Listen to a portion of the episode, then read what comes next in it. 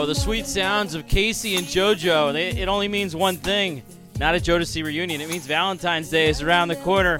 Time for Twisted Lister to count down our top five hookup songs. This was a request by Harrison, All My Life by K-Ci and JoJo. I have a very distinct memory of making out with Kelly Clemens on my parents' couch while this was playing a top 20 countdown in the background, and me frantically searching for the remote to turn it the fuck off. Wow, that was very highly specific. I, I like that. That is pretty specific. Wow, that didn't take long for a specific anecdote to come out. Well, yeah. welcome to the show. It's the Valentine's Day edition. Top five hookup songs. We pull no punches. This is what we do.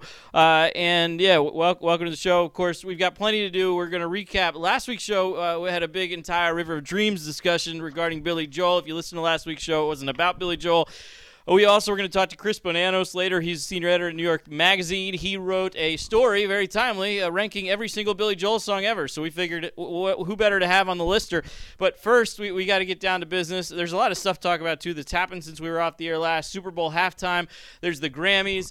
Todd, your boy Sam Smith, okay? Your boy Sam Smith. What we learned about after we got off the air last time is Todd has this unbelievable uh, knack for doing falsettos of, of certain rock stars. You can do Sam Smith. Todd, I was wondering if you can do like falsettos on call. Like, are there other falsettos that you can do? I mean, you do a great Sam Smith. too. can you do a little bit of that Sam? Do the Sam Smith singing "Won't Back Down" because you were you were able to do that for us last time when we were off. Oh, wow. You, because right, everybody. This, yeah, yeah. Everybody knows that. Of course, what's happened, the controversy with Sam Smith and, and, and won't back down, and you know, and and, and now that he's won Grammys, yeah. Well, Todd, I feel like you could do falsettos on call, so I have some others for you to do. Also, I feel. Give me your Sam oh, Smith, wow. Todd. All give right. me, give me Harrison. You prepared. were wait, Harrison. You were impressed with his Sam Smith, weren't you? I mean, it's, it's it's no Tiny Tim, but he gets there. Let's do it. All right, hey, Todd. Yeah, Todd. Give it, give it, give it, give us the Sam Smith. Give us, give us Sam Smith. Uh, either doing the hit or doing won't back down. Oh, won't yeah. back. All right, won't back down is, is better because Okay. I don't want to do a straight up cover. Okay. Oh, So uh, okay. all right. All right. Give, give it. No, I won't back down. No, I won't back down. You can stand me up at the gates of heaven, but I won't back down. There, there's my. Dude, all you need right is a there. ukulele, and you got it. That's good now, Todd. I want to do. Can you do this? What I want to do, hope I got Todd. the yearning. I hope I No, captured the yearning. But Todd, if. I put falsettos on what I want to do as a game, if I put falsettos on one side and then songs on the other, can you match? Can you do covers? So, like for example, I, uh, I, other game, if- friend. Okay, all right, fine. Let's pull out Billy. can I'll you try. do? Can you give me a give me a give me an Adam Levine doing like a "Just the Way You Are" by Billy Joel? Can you do that? Can you do something? Oh man! Wow! All right. Can this you- is on the fly. yeah, yeah. This. Um, can, you, gi- can you give me? I a- believe in you, Todd. You can do it. I love you just the way you are. Sorry, I, I need to Can you, for can you give but me a that- what about what about Well, a, hey, you got a homework for next week. Adam Levine. what about a what Adam about a Levine. Dave Ma- since we talked Rod Stewart last time what about a Dave Matthews doing Do You Think I'm Sexy can you do that Oh wow! All right. If you think I'm sexy, and you oh it's you went into Eddie Vedder. you, went- you went, Let me know. I- no? I think you All went right. into Eddie Vedder But Eddie category Vedder and Dave, and Dave Matthews, there's a little bit of overlap there. can you You, do you gotta get that. If you think I'm sexy, you got, that's how you got. You gotta hit Oh, that. all right. that's it yeah, that's it Harrison should do this. all right what about what about the lead singer of Rusted Root doing River of Dreams can you give me that oh, Todd Wow. Oh. can you give me can you give me oh, that Oh, all right, I'm trying to conceptualize it right now in my head. It's all coming together. It's like a jigsaw puzzle in my head. Um, You're gonna you gotta do some of the bird calls that, that he does. I don't know. In the middle of the night. Woo, woo, in the middle of the night. Woo, woo, woo. Yeah. You gotta like, have That a was little, like, good. werewolf That was there, that I was feel like, good. Anyway, that was you know? yeah. if no, you're that still was good. listening, You guys, I've I don't. You know what? If if everybody left the the show, that's fine. But I've been sitting on that bit for a week. I just was. I just really wanted to do it. I I'm sorry, I, I, Harrison. If you want me Maybe to. it's gonna be a regular feature. Fans want it. You know? Yeah, fans want it. Okay. Well, anyway, getting back to the countdown. Uh, it's it's time to do the countdown and uh, top five hookup songs. Harrison, get us started. this is this is top. I prepared for top song top five songs to make out to. Oh, I'm sorry. Right. My list, my list isn't so much a list as it is a recipe Hmm. for getting to where you want to get to. Okay, you play these Oh, songs wow. in this order, and I guarantee you, whatever you want to have happen oh, it's a will, oh, it's will a mixtape. proper consent also happen. It is a mixtape this week. Okay. All right, my number five, a little bit out of left field. This might surprise some people. Hide and Seek by Imogen Heap, a song made famous on the OC when Marissa shoots Trey in that dramatic moment. Todd knows what I'm talking about. Wait, Trey. Who? Oh, it's Trey is name. Wait, Trey. Wait, who's what, what's Ryan. his name? Ryan. Ryan. Oh, Come on, Ryan. let's Oh, get- Ryan. Oh, Yeah, okay. Ryan. Who's Sorry. Trey? No, sorry. I don't know. That's what YouTube said. This song? Yeah. Ah, Now you're saying to yourself, why is this a makeout song? Right? Yes. Yes, Yeah. I definitely said that to myself. when I was It's the timbre and it's the tempo, man. It's a heartbeat tempo. So this music's on the same pace as your heartbeat. It works. It works. Trust me.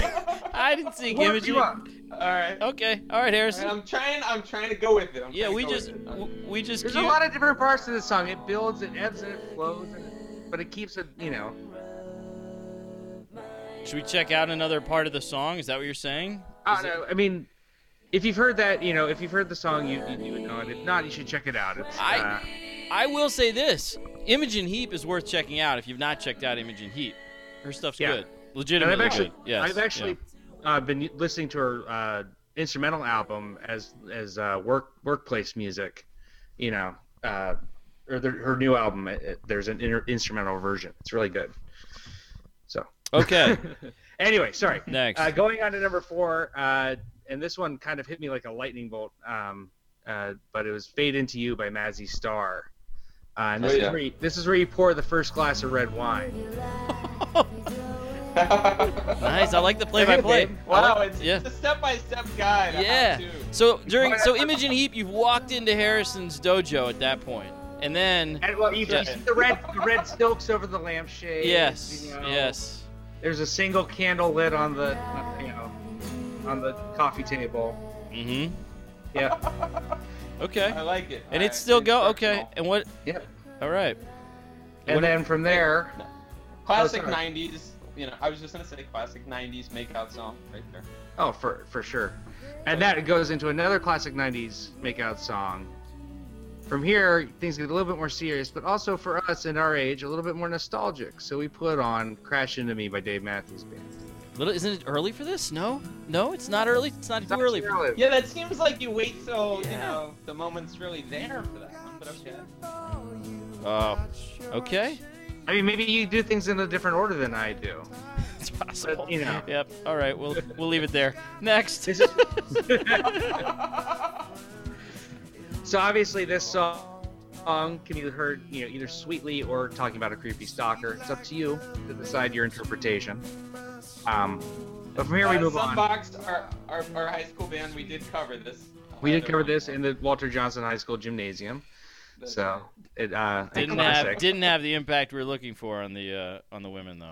On the women, none at all not. actually. No, I think. none whatsoever. It's hard to quantify. oh, all right. So, yeah, yeah, so number that's two, true. It's, you've, uh, you've made you made your first move, and she's like, I don't know, and then you put on this song, which is "In Your Eyes" by Peter Gabriel. Yeah. Well, wait. I, you know, I was. Uh, you, you had said that you wanted to go over a little, uh, th- some thoughts on Lloyd Dobler. So I don't know if you do that in between usually. I'm going to. Oh, yeah. missed on a flow here, man. Oh, I'm so. I'm so. Oh, oh, you're gonna, That's you're gonna, game, you're bro. gonna blame me. Is why you didn't get the hookup? You're gonna blame me? Oh man, I don't think that's I was, fair. I was going to talk over. I- I don't- Your Eyes all right, okay, yeah, that's- Dobler. No, that's understandable. I, I didn't realize. I'm sorry to throw off your game. I apologize. You always got excuses, don't you? Huh? Always. Always excuses. Well, yeah. I mean, yeah. So so after um, so after you've gone in, I mean, crash into me. That's that's not your set closer, huh? That's not your set closer. That's it's mid. set That's mid set, and then Mid-set, and then you're bringing in the classic, right? You gotta- then- yeah. yeah, yeah, yeah. Well, and then by the time Number two. yeah, well, So number, well, see, crash. So crash, you made you, you started to make your move. You know, you got your hand on the knee, and then from there, yeah. it's like, whoa, whoa, whoa. And you're like, no. So You so put this on. But by the time the Youssou N'Dour kicks in on this song, then what?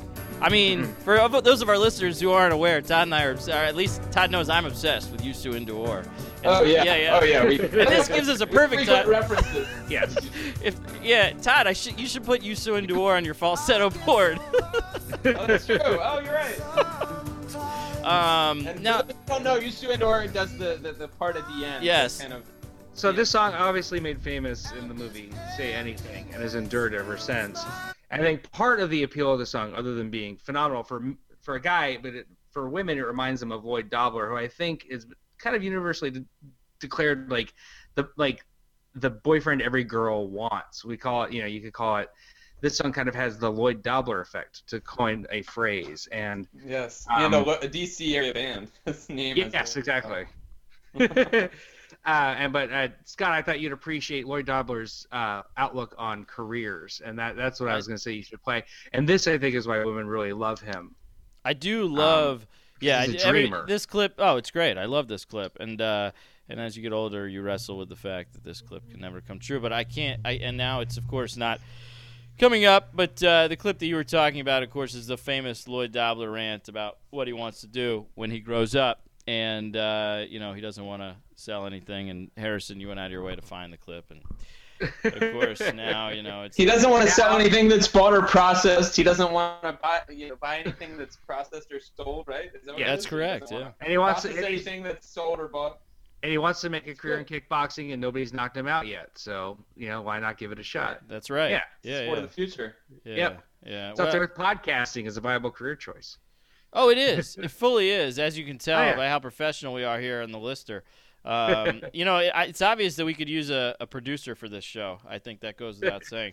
But uh, yeah, this is Anyway. no, no, no. You know, eh, not anyway, because maybe at some point uh, we'll hear from Lloyd Dobler himself, but it doesn't seem to want to load. This is why you do pre-production. Anyway, yeah, we, we get the So point. this is why Yeah, this yeah, is what you. yeah. tell- so this So you wanted to talk a little bit about Lloyd uh, Lloyd Dobler, right? I'm just saying. I think he's like. I think I- to the for the women I've talked to, generally speaking, they those who've seen the movie tend to think of him as kind of this very idealized version of what a, a you know the ideal man in a weird way. And those are the good girls. Those are the ones you want to go out. If the girls like like Lloyd Dobler, I think that that's a world I can live in. So But uh, I think it's a very, you have to say it's a Gen X thing. oh, a very Gen You know, X. it's not like millennials are going to be uh, all about the Lloyd Dobler. Also, not trying to make out with millennials. That's fine. Well, that's admirable. Yeah, that is- I can't say that for my brothers, but that's good. That's good. You. so we. Yeah. Go go ahead. Go ahead. I was saying, it's- no, you go ahead. No, no, no, no. I was no, no. It's fine. Okay. Well, here it is. All right. Well, I for one am glad that you mentioned Peter Gabriel on the show because I'm a huge Peter Gabriel fan. I tried to work him into my list this week, but it just didn't quite didn't quite work. Gotcha. So uh, I'm happy that I'm happy that uh, he made an appearance. Do you have that there, uh, Scott? That's. No, I don't. This is not. Excellent This is the ghost of John Cusack coming down and telling us, "Don't play this clip. I don't want you to play." it." Okay. That's that's what this is. That's So, fine. Yeah. Gotcha. Okay. So anyway, uh, after you've found the gr- you've convinced this girl that maybe you're a great guy just like John Cusack or J- Lloyd Dobler, then you you hit you bring the hammer down, and that's Marvin Gaye's "Let's Get It On." That makes sense. That's your that's your closer. Yeah, that's your that's your closer. Now, how how successful is this mixtape? Can we get the audio? Can we- Yeah. How how successful is this mixtape, Harrison? What's the It has never rate? failed. Wow. So he's saying 100%. No, I'm saying it's never failed. Dude, he's saying 60% of the time it works. It works all every the time. time. Every Yeah. All the time. There we go. Bonus points for its inclusion at the end of High Fidelity with Barry Chapman Youngtown So glad you mentioned that. So glad you mentioned that. That's a I had great, great Already scene. talking about Yeah. Cusack, I- Yeah. you know, Yeah, yeah, the natural transition. Harrison, I feel bad that I let you down as a producer. I, I'm sure you spent all day trying to find that YouTube clip. I apologize. You're gonna, It's. you're Harrison. You're gonna have to bring your own producer to the show. I think you can hire. I know. I know. I, I got a guy. I got Yeah. a guy. Okay. Uh, So my list again. If you definitely want to have a great Valentine's Day this uh, this year, I would say you play hide and seek, fade into you, crash into me. You see a Fade theme into here, you, fade crash into into you, me. Crash into me. that, Yeah. Yeah, in your eyes, and let's get it on. all right. Oh, yeah. All right. Uh, oh, I, so I'm up. I'm up. All right. Well, now my list has a certain '90s dorm room feel to it. Uh, I think. Wait, do I? Go? Yeah, yeah, A- and uh, has a certain '90s dorm room feel to it. Uh, A certain je ne sais Ruffet. yeah, yeah, that's right. So I, I went. So I, Oh, I, wow. I. that's horrible. You went there. Yeah, yeah. Harrison did go there, uh, and uh, so I started things off with a little Shaggy. Yeah, you know, back in the late, back wow. in the, yeah, yeah, that's right. Ladies liking that. Yeah, yeah. Girl, you're my angel. You're my darling. I mean, come on, you guys. As we talked about, you can tell why my songs to score to conversion rate was relatively low. okay, so I start things off with Shaggy there. Shaggy. Then I got a song. Then now back in the day, back in the day before everything was available online, and of course you were you were a prisoner to your own collection. You couldn't just dial a song up on demand, right? So I had a cover in my collection of sexual healing. Now, little did I know this was not going to do it with the ladies, but I had a cover uh, a cover by a certain '90s band of sexual healing, which was off the No Alternative uh, album, and it was Soul Asylum. And you know, this was one maybe I tried a few times. I don't think it did much though. I'll tell you that. Uh, but anyway, because you know the bottom line is, if you're trying to score, Dave Pirner's voice just isn't gonna isn't gonna cut it. Uh, that's the that's, yeah, I was gonna say Dave Pirner's voice is not exactly Spanish fly. yeah, yeah, that's that's the bottom line. Um, Dave Pirner's voice probably not to cut it, but you know it's good because then after she left, I could follow it up with playing "Misery" on my own, so uh, that was fine. That worked out well. Anyway, I can't dial this up again. transition Dave Dave Pirner doesn't want us to hear. Th- oh, maybe I can hear it. Oh yeah, here it is. Here it is. hear it? Oh Oh, yeah. Oh, you guys, if you're not familiar with this, oh, here it is, an obscure cover off when compilation albums were a big thing. Oh, compilation albums. Yeah. 90s. Here it is. And soundtracks and benefit albums. Yeah. Oh, babe. Okay, hold on, it's coming.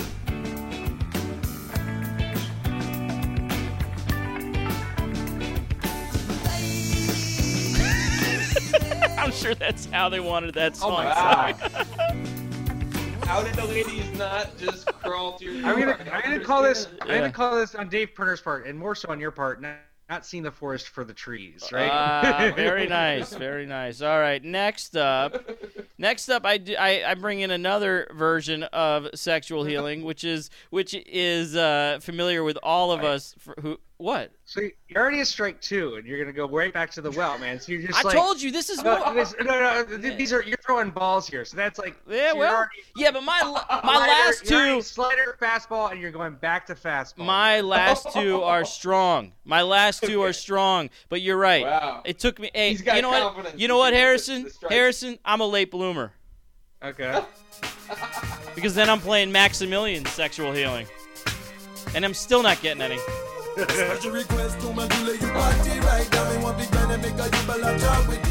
Hey, th- you know what? We talk about songs you just can't turn off.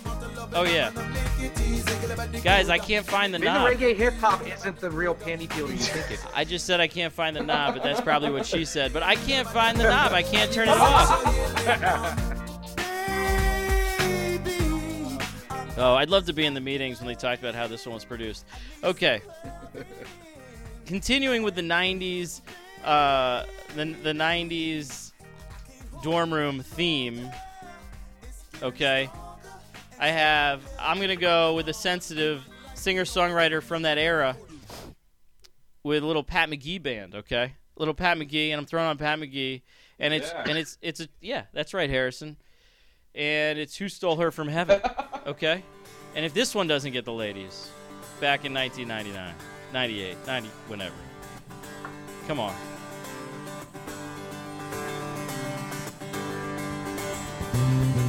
Oh yeah. Ooh, that bass line.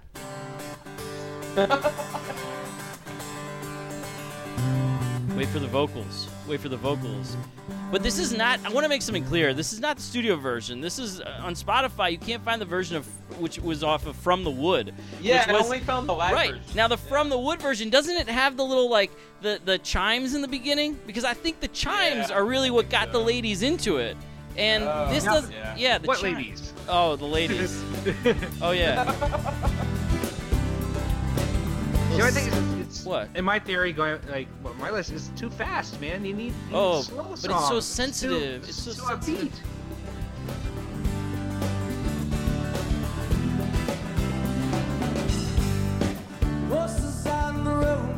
Oh, she's she's indie at that point.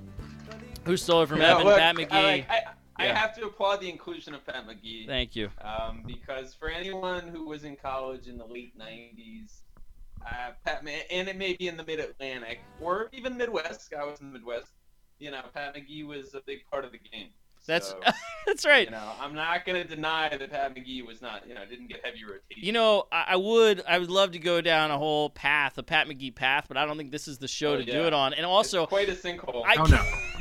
I can't. Well, there. I yeah, I found plenty on YouTube, but I I can't find from the Sure. wood is what has all, ironically from the wood the name of the album uh, has has all these all this stuff on it, and it's not on Spotify. And unfortunately, in the Twisted Lister studio, I don't have a CD player.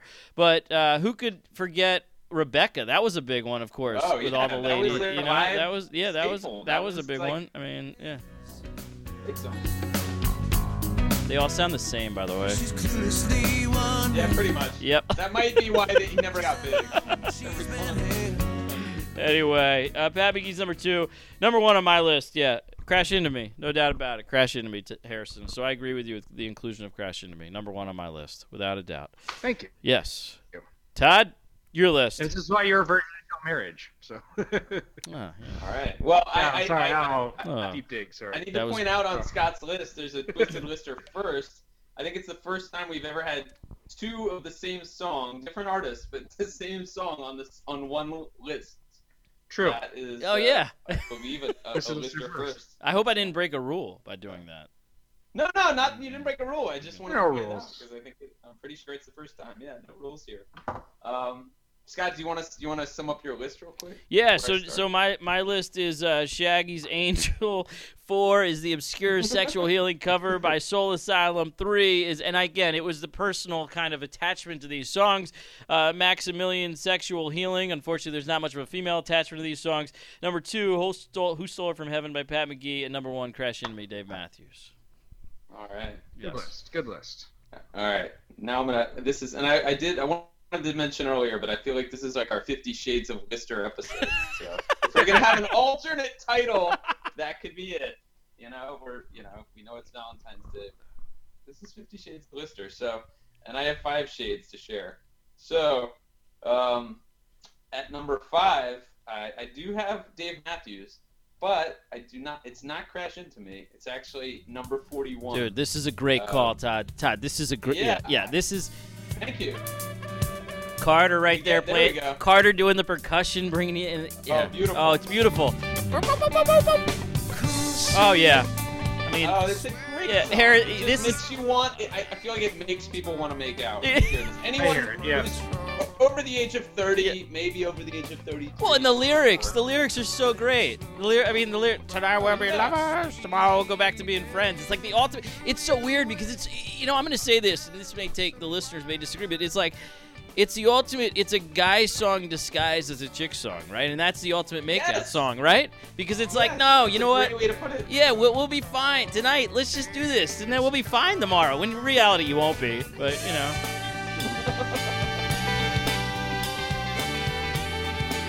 Yeah. I just- so th- this song. and I love the way it builds. I, I always. Yeah. Oh, it builds so well. It, that's a good point, which ties into the whole theme here. But um, Crash to Me was always a little too literal for me. So you'll see. My, my, my issue, I guess, with some of with this the cri- criteria here was that the songs if they're too literal, I just couldn't I couldn't quite go there. So with number 41, it's not quite as literal. You don't have the uh, hike up your skirt a little, show your world to me, you know, which you have in Crash Into Me. Number 41, not yeah, as I said, it's not quite there. But for college girls of the late 90s, you know, number 41, great, you know, who, who wouldn't love that? Um, and and actually, I used to tell girls in college that I was in a Dave Matthews cover band. That was one of the things I said, which was not entirely fictional. I was in a band and we did cover Dave Matthews. Well, and based we were not exclusively a Dave Matthews cover band, so you know, so that I so I did cover number 41 in college, so that's that, that I grew attached to it. And based on your talents for the falsettos, you could you could easily handle this. You know. I was I definitely had to employ the falsetto on this. Yeah. It's pretty high. Uh, All right, so moving on to number four Yeah. on the countdown, and I had to include Dave Matthews because I just feel like, you know, in, in our the era that you know we were, the, the, the, our generation, you know, it, it would be criminal not to include him in this list. So moving on to number four, I want to I went old school here. I guess more old school than than any of the other stuff on anyone's list. Um, but I went with uh, Sam Cooke and Bring It On Home to Me, uh, which has been one of my favorites for a long time. And uh, and Sam Cooke actually, I, I we have not I don't think talked about him at all on the lister, but I feel like it's you know it's it's overdue, and um, I think he's one of the greatest singers of all time, greatest soul singers, greatest singers of any genre. Um, and there's a and actually there's a great one of the albums, one of the many compilations of Sam Cooke songs. It's called Sam Cooke, the Man Who Invented Soul, and I think that sums it up pretty nicely. But um, yeah, I mean his his voice. If you haven't listened much to Sam Cooke, I highly recommend it. And uh, he's been very influential. And it, there's a great quote. I believe it was Van Morrison that said it. Could be Rod Stewart. Uh, that's weird that I'm confusing that, but uh, but he said that uh, Sam Cooke could could is one of the the uh, the only people he's ever heard that could sing the phone book and it would still sound amazing. So I always thought that was a cool quote, and I, I agreed with it because Sam Cooke could be saying anything and it would sound good. But I think "Bring It On Home" to me is just a great song, and and it's been covered by John Lennon and McCartney separately, and covered by Wilson Pickett, Aretha Franklin, Sonny and Cher, Bon Jovi, she and him, Zooey Deschanel's duo with M Ward, and R. Kelly.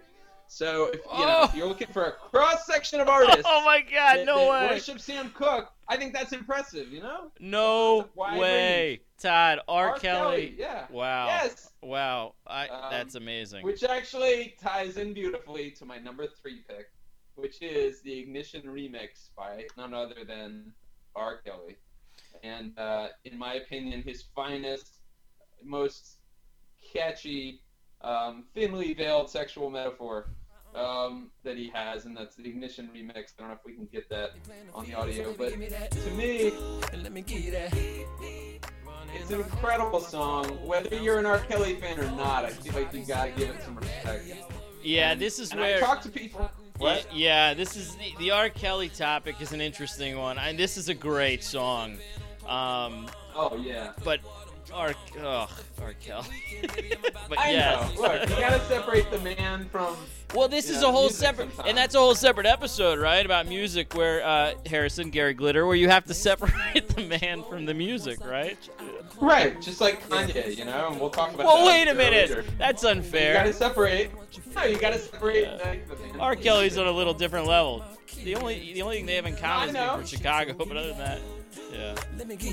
So, you know, I had when I crowdsourced this week for the list a little, people were like, "What about bump and grind?" And I was like, "Look, this goes back to my. It's a little too literal, you know." And th- there is a test I think that I employed as criteria this week, and it's it's the straight face test. And if you can't play the song while you know hooking up and keep a straight face, it doesn't pass the test. That's my straight face test. You know? So And Shaggy's bump- Shaggy's not on your list. Shaggy does not pass the test, nor does Bump and Grind. That's a problem. It's So, true. It's true. But let's talk a little bit. You know what? We should talk about music and, and making out. A little. I mean, there there is that thing like you you didn't want. Now it's got to be very different now because it's all controlled by the phone, right? So you can just you can dial something Oh, up, yeah. and there's a lot less uh, there's a lot less art to it. But back in the day, you didn't have want to have that song that would turn the girl's Oh yeah. head You were right. and putting the- on a CD, and maybe you had a mix CD. Oh. Otherwise, usually you were just Dude. putting on an album. the wrong You wanted to song. sneak it up on 'em. Well, first of all, because you were so nervous, you were like, "All right, you, you when you get you don't want anything to screw up." The the the situation. So the littlest thing, and you know, women, the littlest thing, and once once you lose them, and Harrison, that's why you're saying your stuff happens in a certain order, because once you Yeah. lose them, it could be over. You can't pull them back You in. can't lead in with Marvin Gaye. You can't do it. Well, yeah, but also if you had some head scratcher come on, right? Eh, Head scratcher. but if you had some, you know, if you had some like something come on that just didn't make any sense, and then anyway, that's so. I, I agree. Ignition definitely is going in the right direction, and, and the R. Oh. Kelly discussions for another show. So good. And, and, and. I actually, I, I want to, it's a postscript, but I do feel like Ignition Remix was one of those honorable mentions that I don't know if we mentioned on our best top songs of the 2000s, but it definitely could have been on there. So Ignition Mm. Remix to me is one of those songs kind of like uh, Crazy in Love, Beyonce, which I think was our number one consensus. But it's one of those songs that, that, that, that you know, is suitable for many, many uses, including this one. So anyway, well, moving on to number two. Um, I do have an overlap here with Harrison, and I have Fade Into You, Mazzy Star.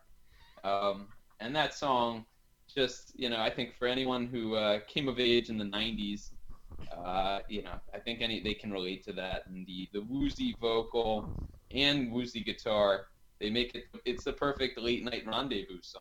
It really is. You know?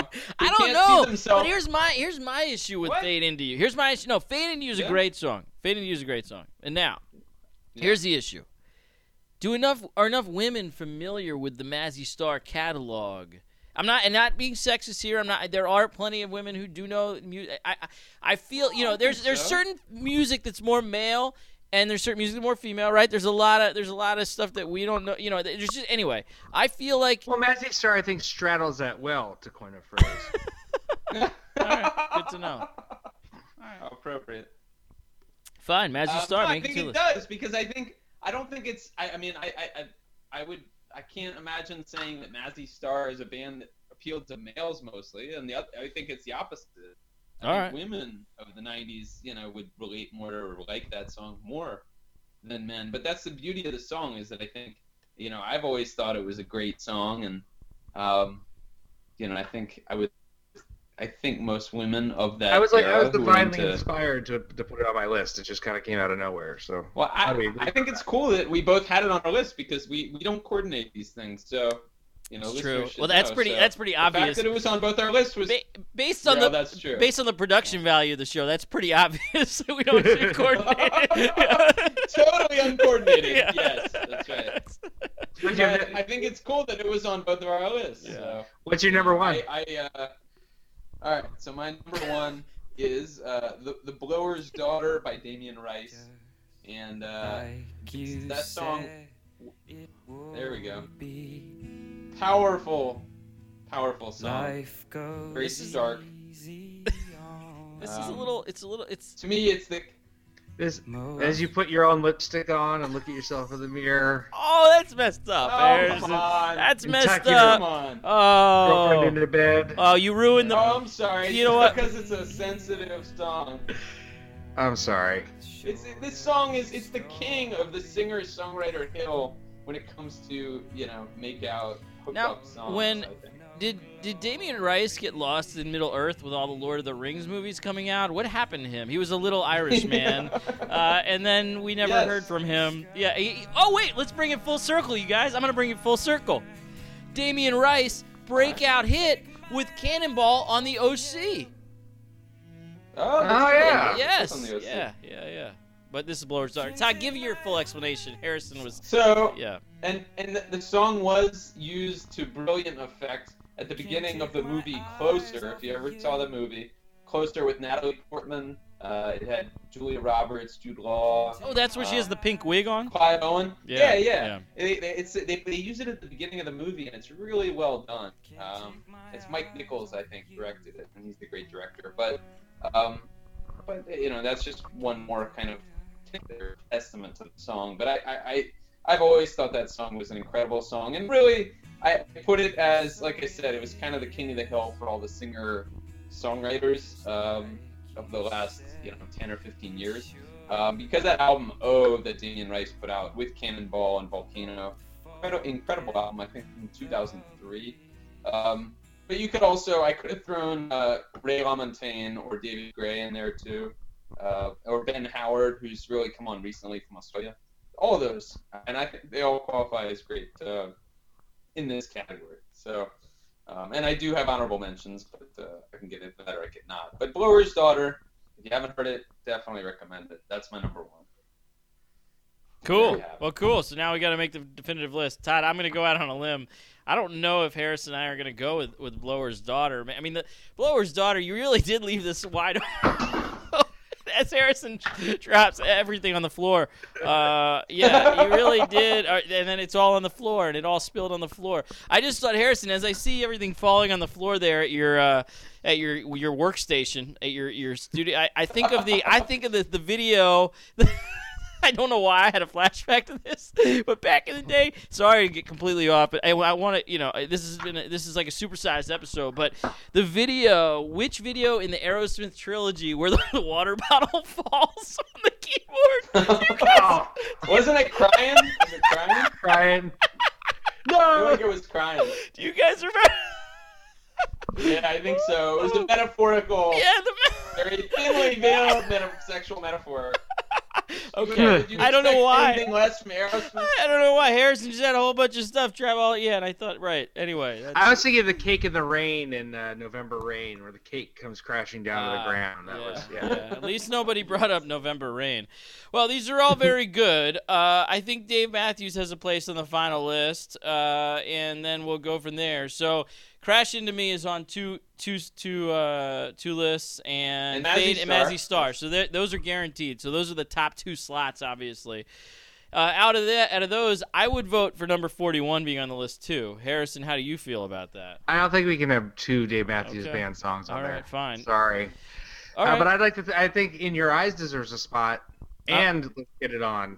I think. I'm fine with both of those. Todd, how do you feel about both of those? I'm fine with those. Though. Wow, I'm not Harrison. gonna- Harrison's argue got with Harrison's got four of the five slots. So that means Does basically So I think the best Yeah, song maybe I shouldn't have left, agreed to maybe that. Hide and Seek know. by Imogen Heap. I think might be the way to go. no, I don't, No, I don't, no, I don't not- think Oh so. no, that does that, that's not gonna for you Okay, guys. so here's what's That's so not so that means that the final spot is between me and Todd. Uh, so the, the the final nominees are Blower's Daughter, Ignition by R. Kelly, Bring It On Home to Me by Sam Cooke, Who Stole Her from Heaven by Pat McGee, various sexual healing covers, and Shaggy's Angel. Harrison, you make the call.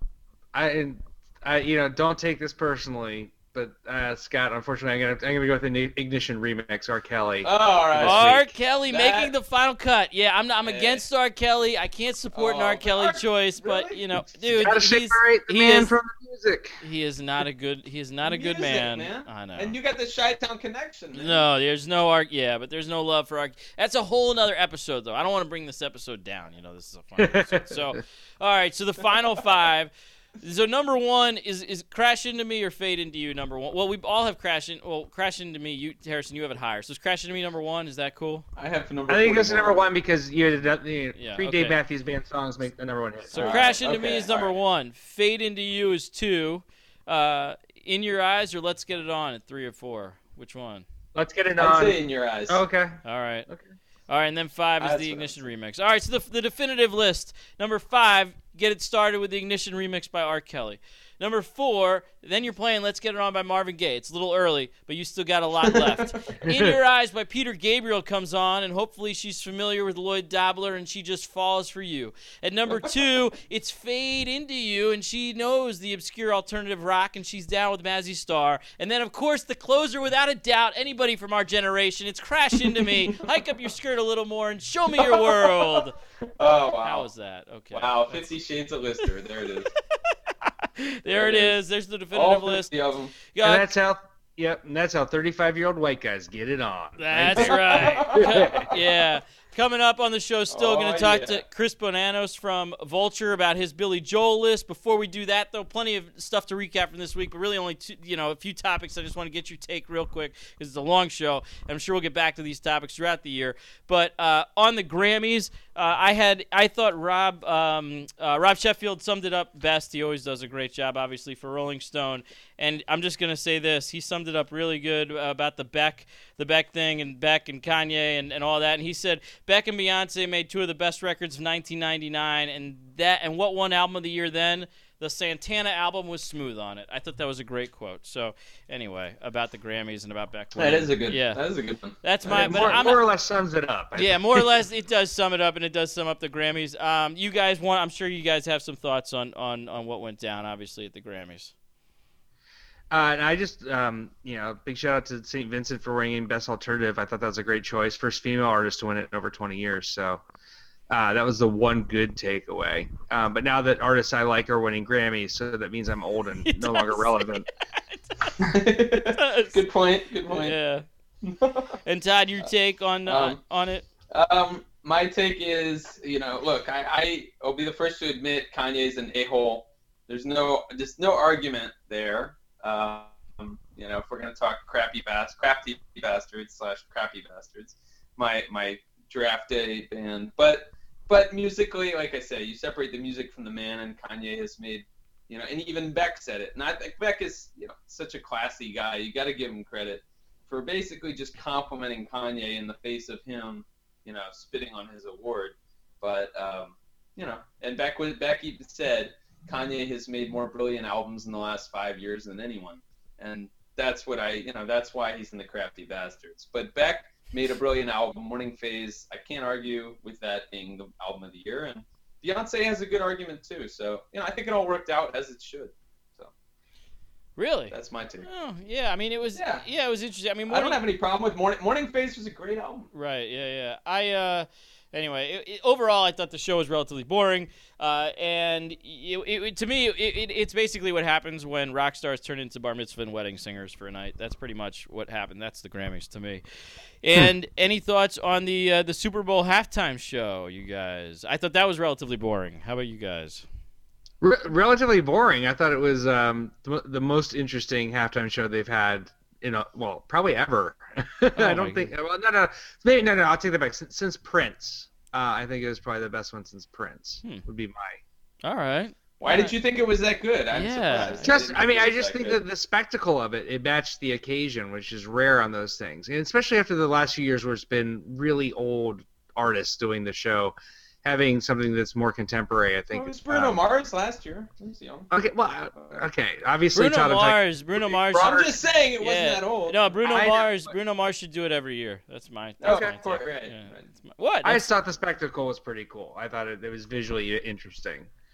I Um, thought I, I well I, I just I, it's funny. I thought Missy Elliott stole the show. yeah, she Oh, did. for That's sure. my feeling. oh yeah, I feel like Katy Blew it up. Perry was very weak and kind of a flimsy performer, and Yeah. Missy Elliott What- was really strong and impressive. Todd, I That was love my that you bring that up because uh, that was my takeaway was that Katy Perry, she ain't no Madonna. She she's she's no you know She's she's not. Gaga. She's not Beyonce. She doesn't dance. Yeah. You know, yeah, Yeah. That that was then that was definitely apparent. Yeah, that was definitely apparent. She doesn't have the moves and the stage presence that those artists do. I, yeah, stage presence is fair because I haven't seen her solo show, but yeah, I would think that uh, that that you know Madonna, Gaga, Beyonce different caliber because of the dance moves and choreography that they bring to the show. As you can tell, All I'm trying out to be a So You Think You Can Dance judge next year. So if anybody's interested in hiring me, uh, Nigel Lythgoe, if you're listening, I'm available. Anyway, guys, uh, let's get to our guest. Joining us now on Twisted Lister to uh, complete the Billy Joel conversation that started last week. Very timely. Chris Bonanos, senior editor at New York Magazine, in Vulture this week, wrote an article, The Complete Works, ranking all 121 Billy Joel songs. Of course, we had an in depth conversation about River of Dreams last week, so very fitting to have Chris here today, who spent a lot of time uh, listening to, to Billy Joel. How long did it take you to compile this, this list, by the way, Chris? Probably about three months. Wow. Uh, no, nights and weekends. It was not happening at the office all day long because my colleague killed me. Did you go to? did you? Uh, did you end up going to any of the shows at, the Garden? No, I haven't seen him in many, many years. Okay. Uh, I, mu- I was thinking it might be time again, but this was all just just the recordings. And it was the shows at the Garden, which were kind of the impetus for the the article, right? It wasn't just ra- some Yeah. random Billy Joel kick. No, So- no. The, the feeling was he's he's he's in the air lately. You know, with all the garden shows, plus that great profile of him in the New Yorker, plus the sort of general uh, kind of reassessment of his career that's going on right now. Um, you know, people are everyone who was big in the '70s is getting looked at again, right? That's right. We saw Yeah. yes, ELO performed at the Grammys. I wasn't sure what that was all about. There but you go. yeah, yeah, there you go. Uh, Exactly. And cutting to the chase, your number one was uh, was scenes from Italian restaurant, right? Am I right? Is that right? Yeah. Yeah. Okay. yeah. Number one was scenes from Italian restaurant. Well, so what was the? We'll go into that criteria, and then I'll let you know that Todd and Harrison chime in with some questions too. Um, but what was the criteria? How did how did scenes from Italian restaurant get the crown? Well, of course, because it's the best one. Naturally. yeah. Yeah. Well, Obvious three months. There must have been some kind of analytical diagnosis here of, of Billy Joel. You know, I mean, and, To be and- more serious. Yeah. Oh, yeah. Oh, go ahead. I, I mean, what, what, you know, how? I mean, how at the, at the end did you decide? Because I know I, I we should first go around. My number one, I think my, my number one is Captain Jack. I love that song, and maybe it's because it's not a hit in that I love that song. But that's my number one. Harrison Todd, what's your what, what's your number one? I, I you know I'm gonna I'm gonna show my blandness and go with Piano Man. I just you know that's what I grew up on. That was that was the song that the album that we had in the house. So that's the one for me. And Todd. Man, I, I didn't I didn't uh, prepare my number one, but I would say um, I know, that's This is it's the show where we do countdown lists of music and artists. And we're talking to somebody who did a countdown list of Billy Joel. I, no, I did a for this. thorough analysis Okay. of Billy Joel, but I, I would say actually, uh, if I had to pick one, I would say um, "Summer Highland Falls." I love that song, and I Whoa. and uh, I know Chris mentioned it in his uh, on his list. I think it fell in around number 26 or so. Um, but I discovered that song in college, which is funny because I started listening to Billy Joel when I was much younger. But when I was in college, I listened to the Songs from the Attic uh, live album, which is a great album. And I think Chris got at this in, in what he wrote. But a lot of the songs do come across better live than they do in the studio. And I think that, that uh, the Songs from the Attic uh, out live album is a testament to that. So I that's when I discovered that song, and I, I'm a big fan of it. I always got the impression that Songs from the Attic was meant for that. It was a lot of songs that had been recorded in studio versions that he was unhappy with, and that he re-recorded live because they were better later on. Also, he got older, he got better uh, as a performer, he matured as an artist, and uh, the later live recordings are possibly better for that reason too. Um, anyway, to answer your question, and by the way, I respect all your number one choices, even though you're all wrong. that's good. Hey, that's what this show's all about. Disagreeing. That's you, fine. you, you're- you fit right in on the lister. yeah, There you go. yeah. Um, That's what we're saying every week. We respect each other, but we know the others are wrong. That's true. Uh, in this case, it's really true because you are wrong. Uh, I, I, uh, I would say that I chose scenes from the Italian restaurant um, because it it hits his strengths, um, but it is also ambitious as a song. That is like just the way you are is a is a successful pop song by far by just about any measure but it also is not very um, adventurous in terms of form. It's a straight ahead ballad. Scenes for an Italian Restaurant also succeeds at what he does in just about every way, but it's also much more ambitious. It's long, it's got three parts, it changes tone a couple of times, it interweaves these three little stories. Um, you know, it's like some of the, the uh, I mean, it's, it's funny to mention them in the same breath with like Sergeant Pepper or something like that, but it has some of the complexity of um, A Day in the Life, let's say. Um, and in fact, he's a huge Beatles fan. He's acknowledged huge influence from them, and I wonder if he was thinking about that. It makes sense. I, I want to cut to the chase Um, with with. Oh, go ahead. Go ahead, Chris. I'm sorry. If you, No, no, Yeah, yeah. continue, please. That's a, no. Those are those are valid arguments, but you're wrong. Uh, isn't that fair to nobody? I, I, uh, it's Captain Jack is number one. That's my favorite song. But anyway, uh, no, I want to cut my my concern, and then I'm gonna back out of the conversation. Is is our discussion about River of Dreams, which came up last week when Harrison and Harrison, you you you brought up River of Dreams because you picked Lullaby as a song, a good song at parenting, or a good song about, you know for parenting and about parenting, which was which was true. And then you kind of backed away, and you didn't really support me on my River of Dreams, uh, where I tried to give River of Dreams a little bit of cred. And then it was funny because as I was looking at the the column on Vulture, the first comment was any Billy Joel fan doesn't recognize River of Dreams. so. Uh, Uh, what was you, you went back? You obviously listened to River of Dreams among everything else. Uh, do you agree with th those sentiments, Chris? Um, uh, it is not my favorite album. Well, that, Uh, that's understandable. I- yeah. Let's- um, I That's diplomatic. it's uneven. It is not his worst album. I will say that. Um, Would you say 52nd Street? That's my pick, but no, no, not at all. That's that's no, no. Oh, Yeah. okay. Um, I uh, no, I, I I bring the hammer down on Storm Front. Oh, No, that's Oh! see, and see that, see that's a problem for us because we were all about in sixth or seventh Right. grade uh, when that sixth grade when that album came out. Yeah, I think it's a generational. So we were beca- Yeah. just becoming socially aware, and Billy Joel was the biggest thing in rock and roll at the time. So that album kind of wears differently on us. and I, I I- just, I just Really, referenced. well, I'm, I'm a half a generation older than you guys. I was uh, in college when it came out, and um, right then was the peak of the grunge revolution. It was 1990. Right. Mhm. So we were all listening to like, you Alice know, the first Nirvana album, Yeah. and yeah, that kind of thing, and uh, and late '80s post-punk. You know, Husker Du was in the air.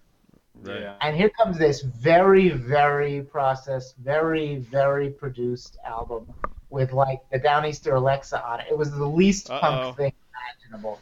We have a lot, lot of respect for Downeaster Alexa. In fact, I think the conversation started last week because I brought up the obscure fact that uh, I said that Billy Joel, after this year, will likely be the only parent-child combo, with the exception of possibly the, Dylans. I don't know if Jakob Dylan has played, but that to play Bonnaroo because Alexa Ray Joel played Bonnaroo back in the day, and now Billy Joel is headlining Bonnaroo. So I think they're going to be the only parent-child combo, with the exception of probably Jakob Dylan. I don't think the Wallflowers ever played it, but Jakob Dylan as a solo artist uh, might have done it. So that's how this whole thing started. So there is some respect for Downeaster Alexa, and like Harrison said, but that's that's a gen, that's definitely a generational thing. That's true. You weren't going to listen to pop shit that you know. Yeah, when you I'd say, I'd if say you- you know. going back to River of Dreams, my only thought about it is like the way that you, you know, I think the way that Dark Side of the Moon can sync to Al, uh, to uh, Wizard of Oz, you can take Dark uh, River of Dreams and sync it to the Lion King and get a pretty good result.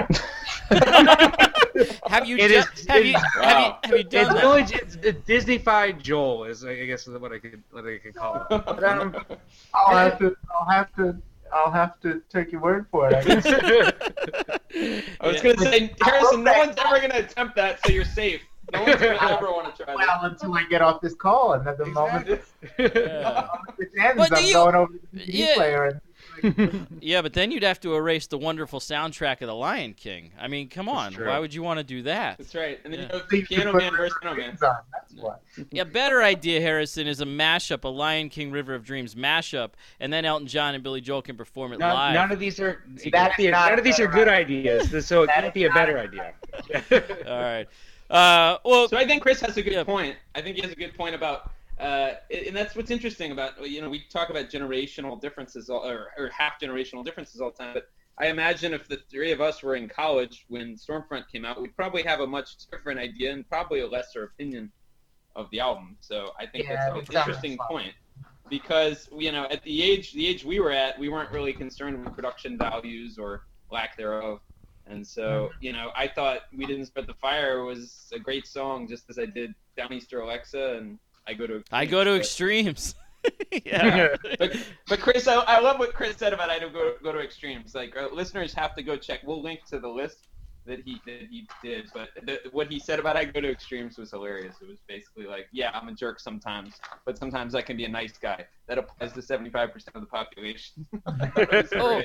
Chris, you know what? I've got another favorite. I, where did you rank one of my obscure favorites? Todd, do you remember I've, I've discussed Yeah. this song with you, and I don't know where it ranks on your Uh, list, we're Chris. talking running on ice. yes, running on, running on Oh. ice. Oh, that came in pretty low, I think. Chris, yeah, because I I thought about I go to extremes. Chris, I mean, running on ice. It's uh, it's it, the question is, do you want to symbolize it as a hockey song or a figure skating song? And I like to think of it as a hockey song, uh, but I guess if you think of it as a figure skating song, then it ranks lower. Uh, so, Chris, I guess you would you decided it's a figure skating song. Is that correct? Or I neither? decided it. I decided. I I decided that it was. Um, I want to write pressure again, but I can't call it pressure. yeah, that makes sense.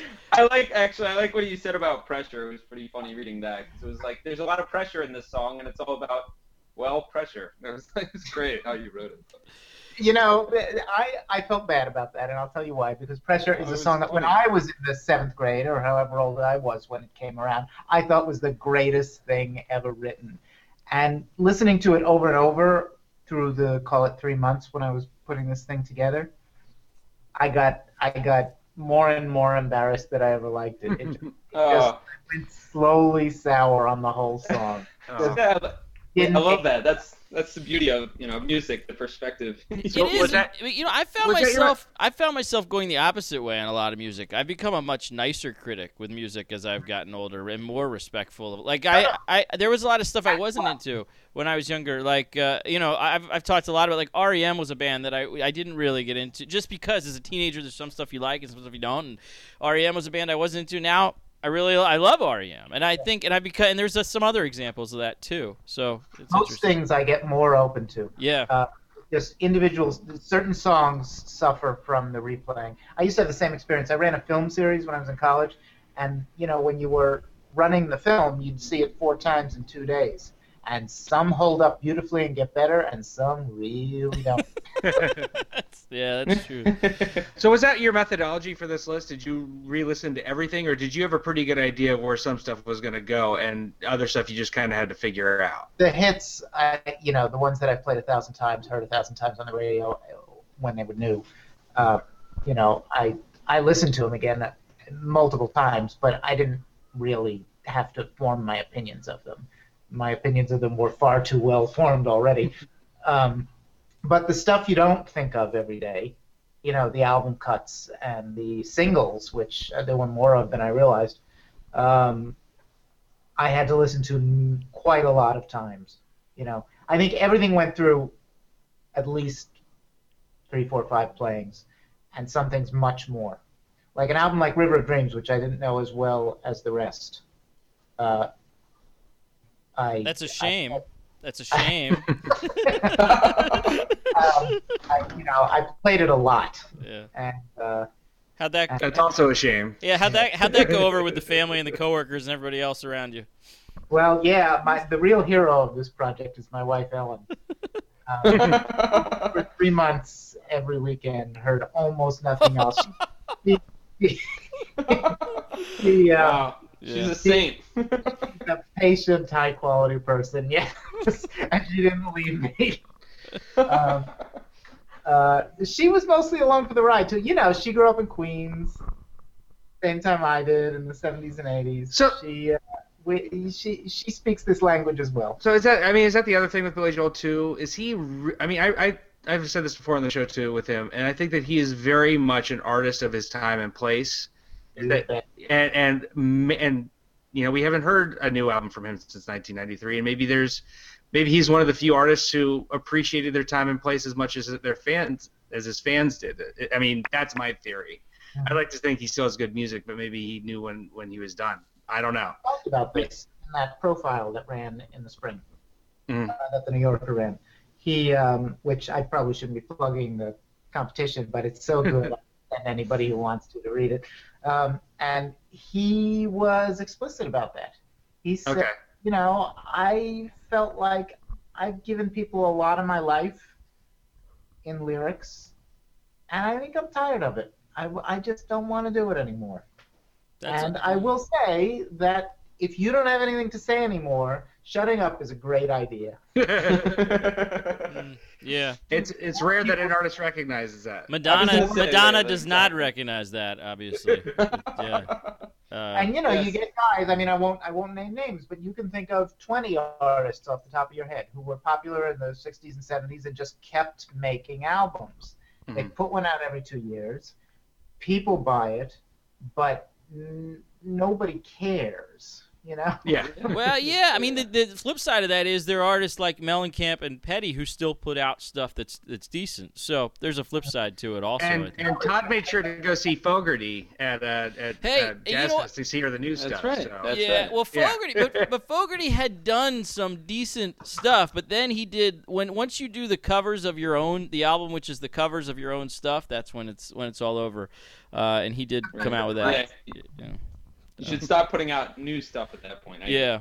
So, uh, Todd, any anything else to add? Any any? I know you had you, you had done ample research Well- on this, Todd. Well, I just I, I wanted to. There were two things I wanted to ask about, but one was uh, you mentioned in in your write up, which and, and I thought this was interesting, and you mentioned at the beginning of of, of this about uh, like critics' perception of Billy Joel, and so I just wanted to ask you about how you think, and this this recent kind of historical revision.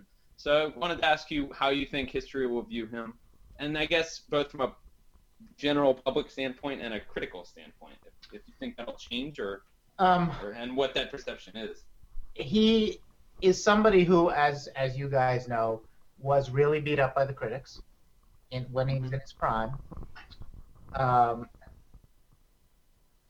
unfairly so, I think, in most cases. Although you know there was always enough schlock and enough cheese on every album, something for them to chew on. Um, but you know, uh, especially since he went quiet Mhm. and especially as people have been able to get some distance from the fact that he's he was ubiquitous on the radio. Um, his reputation has slowly started to climb. I think what people are realizing is that he is never going to be and was not the rocker he wanted to be. He really wanted to be um, a rock star. You can hear it in Would songs you- like Big Shot or Close to the Borderline or any of those. And in fact, what he is is a great pop star. Um, you know, if he had come along during the Great American Songbook era, he might have been, um, you know, uh, either writing the way writing for for other people, you know, the way the way I don't know, you know, uh, Harold Arlen did, um, or Johnny Mercer, um, or making records of other people's songwriting, like you know, Tony Bennett, let's say.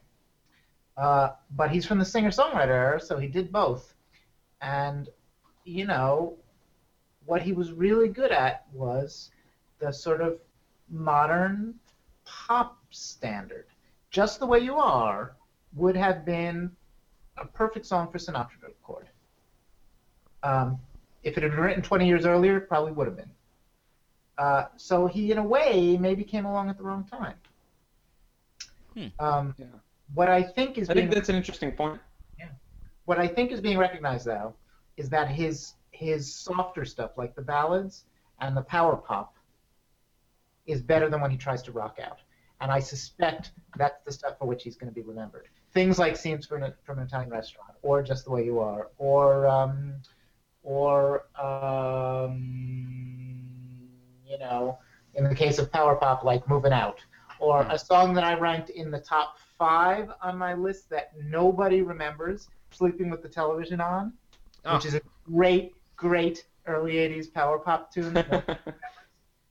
uh, it's got good lyrics. It's like it's like a lost Elvis Costello record or something. It's uh, it's it's great. Nobody knows it.